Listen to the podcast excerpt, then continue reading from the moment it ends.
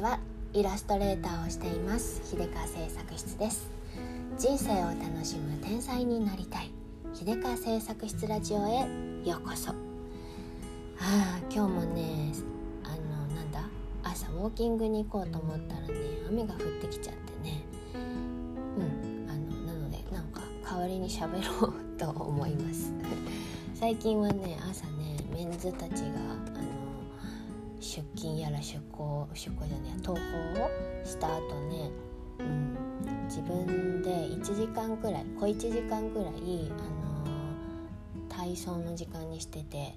体操っていうか YouTube でね気候をまずやるの。すんげえ基本的なめっちゃ基本的な動きで呼吸をね、うん、呼吸しながらこうなんか伸ばしたりとかなんかする。そんでその後に YouTube またまた YouTube で朝ヨガをね15分くらいやって、うん、でなんかちょっと5分くらい瞑想もどきみたいなことを真似事みたいなことをしてみてそれからウォーキングに行くんですよ。うん、そうするとなんかこう血流がね、えー、とさらによくよろしくなってなんか気持ちいいしなんか気持ち夜よく眠れるような気がしてね。ちょっとなんか一日シャキッとするのでねそれが楽しくてもう12週間続いてるんですけど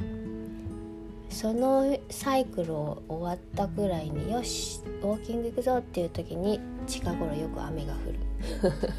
それまで曇ってていけるなと思ってたのにっていうパターンばっかりでね。もう23日歩いてないよ。っていう感じです、うん、まあね梅雨というか最近の天気はねちょっと怖いですね。いろいろなところで災害とかも起きててね、うん、皆さんの、えー、住む場所大丈夫でしょうか？はい。さて今日はねあのー、全然イラストと関係ないかもなんですけど語学の話をしたいなと思います。この間ちょっとね知り合いの人とお話をしてた時にふと思い出したことがあってね。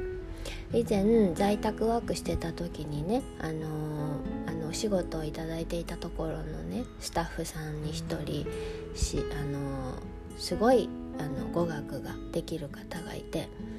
うん英語も英語がむちゃむちゃペラペラであのネイティブみたいな発音できてで中国語もちょっと喋れるまあトリリンガルぐらいの感じの、うん、人がいたんですよ。で最初それだけ聞いたらねうわすごいなもう食いっぱぐれないじゃんみたいな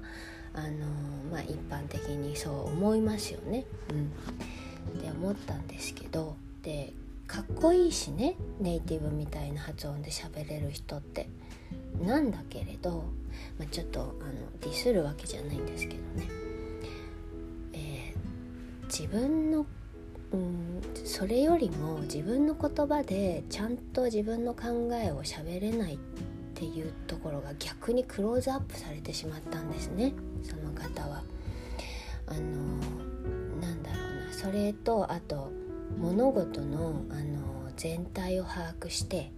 要約して説明するみたいなこう社会人とかもう会社員ならよくやることよね、うん、つまりこうこうこうでこれが必要だみたいなのとかあの全体のあの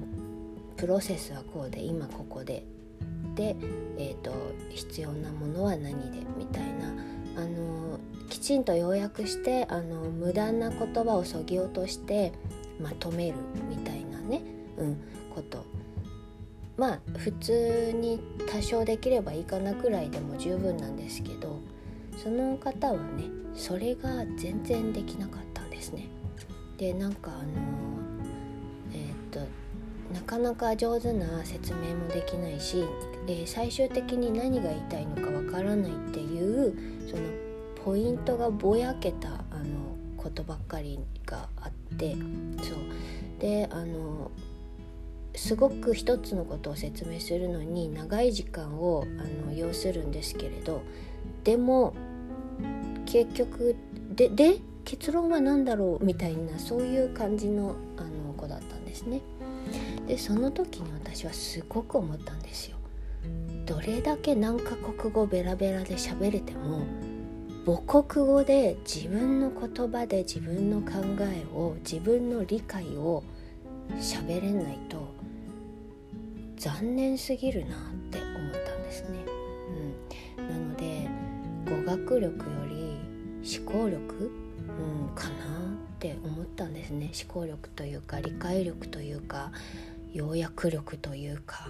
まあつまり自分の頭で考えて、えー、理解したことを、えー、自分の中で消化して出す力ですよね。それができなければ、えー、いろんな外国語がネイティブに喋れても、えっと、どんどん何というかねスカスカになってしまうなあって思ったんですよ。うん、なのでなんか言葉言語、うん、語学ってあのできたらかっこいいですけどそれってあくまでツールの一つですよね。あの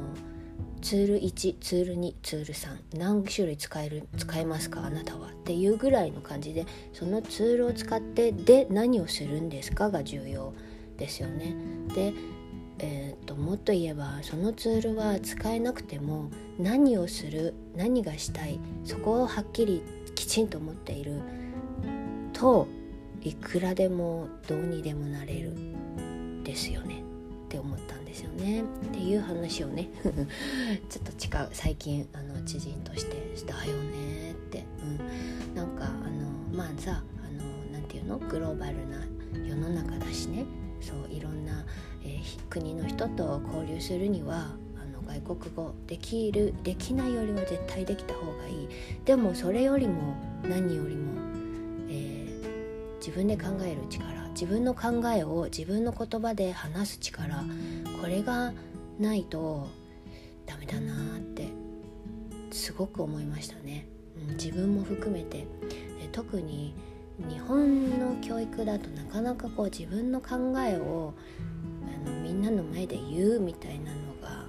えー、私の時代はあんまりなかったからそうそういうなんか答弁じゃないけどさあの弁論大会みたいなのとかね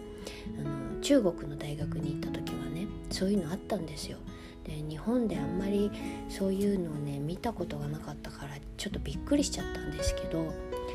議論し合う。みんなの前であの成果否かみたいなの議論し合うみたいなそういう会とかがあったりとかねすごい真剣に議論が白熱してたりとかしてて、僕はこれは正だと思う。なぜならこうでこうでああだから。だからこれは正なのだみたいなとかねそそのなんかそういう世界がすごいなと、うん、思って大事だ大事なことだなって思うんですよね。うん、なのでなんかまあこれもねチビにあの語学教育をまだ全然してない私の言い訳でもあるんですけれどそれよりも理解をすることを先かなって現状を理解すること状況を理解することそして自分の頭でその状況を考えること、うん、その考えた結果自分はどう思ってどう考えてどうしたいのかっていうことを伝えることこのスキルどうやって教えたらいいんだろう？って思うんですけどこれが一番大事だなって、うん、思いました。うん、であのスキルってやっぱりあのあのなんツールを使うスキルって大事だけど軸軸をちゃんと持ってないとあの持ち腐れ宝の持ち腐れになるなって思思ったんですね。で最近それをイラストにも思うわけですよ。なんかあの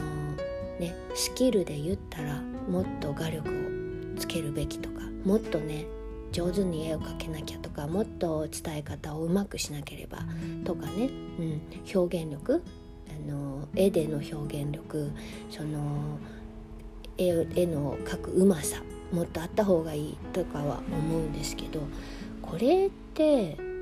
うまうまそこまでうまさを求めるならばもはや写真で加工して絵っぽくした方が絶対的にそっちの方が強いしとか、うん、なんか画力は何というかな。そ求めすぎてもどうなんだろうって最近ちょっとね。まあそれもまた言い訳かもしれないけれど、うん、思うわけですね。その似顔絵を描くにしても、えー、似すぎる、うん、本当に写実的に描くな描くよりもその考えをねそのイラストに込める思いを込めるそれをあの見ただけで伝わるその何て言うかな表面的なものではない何かみたいなのを入れるっていうことの方がやっぱり大事なのかなって、うん、思いましたね。そうなんかイラストリクエストをね、えーとまあ、まだ5件なんですけどやってる途中でやるとあのやるたびに思うのはあの私事になった途端にみんなすごく感動してくれて、えー、私が思ってる以上のことを絵から受け取ってくれるんですよね。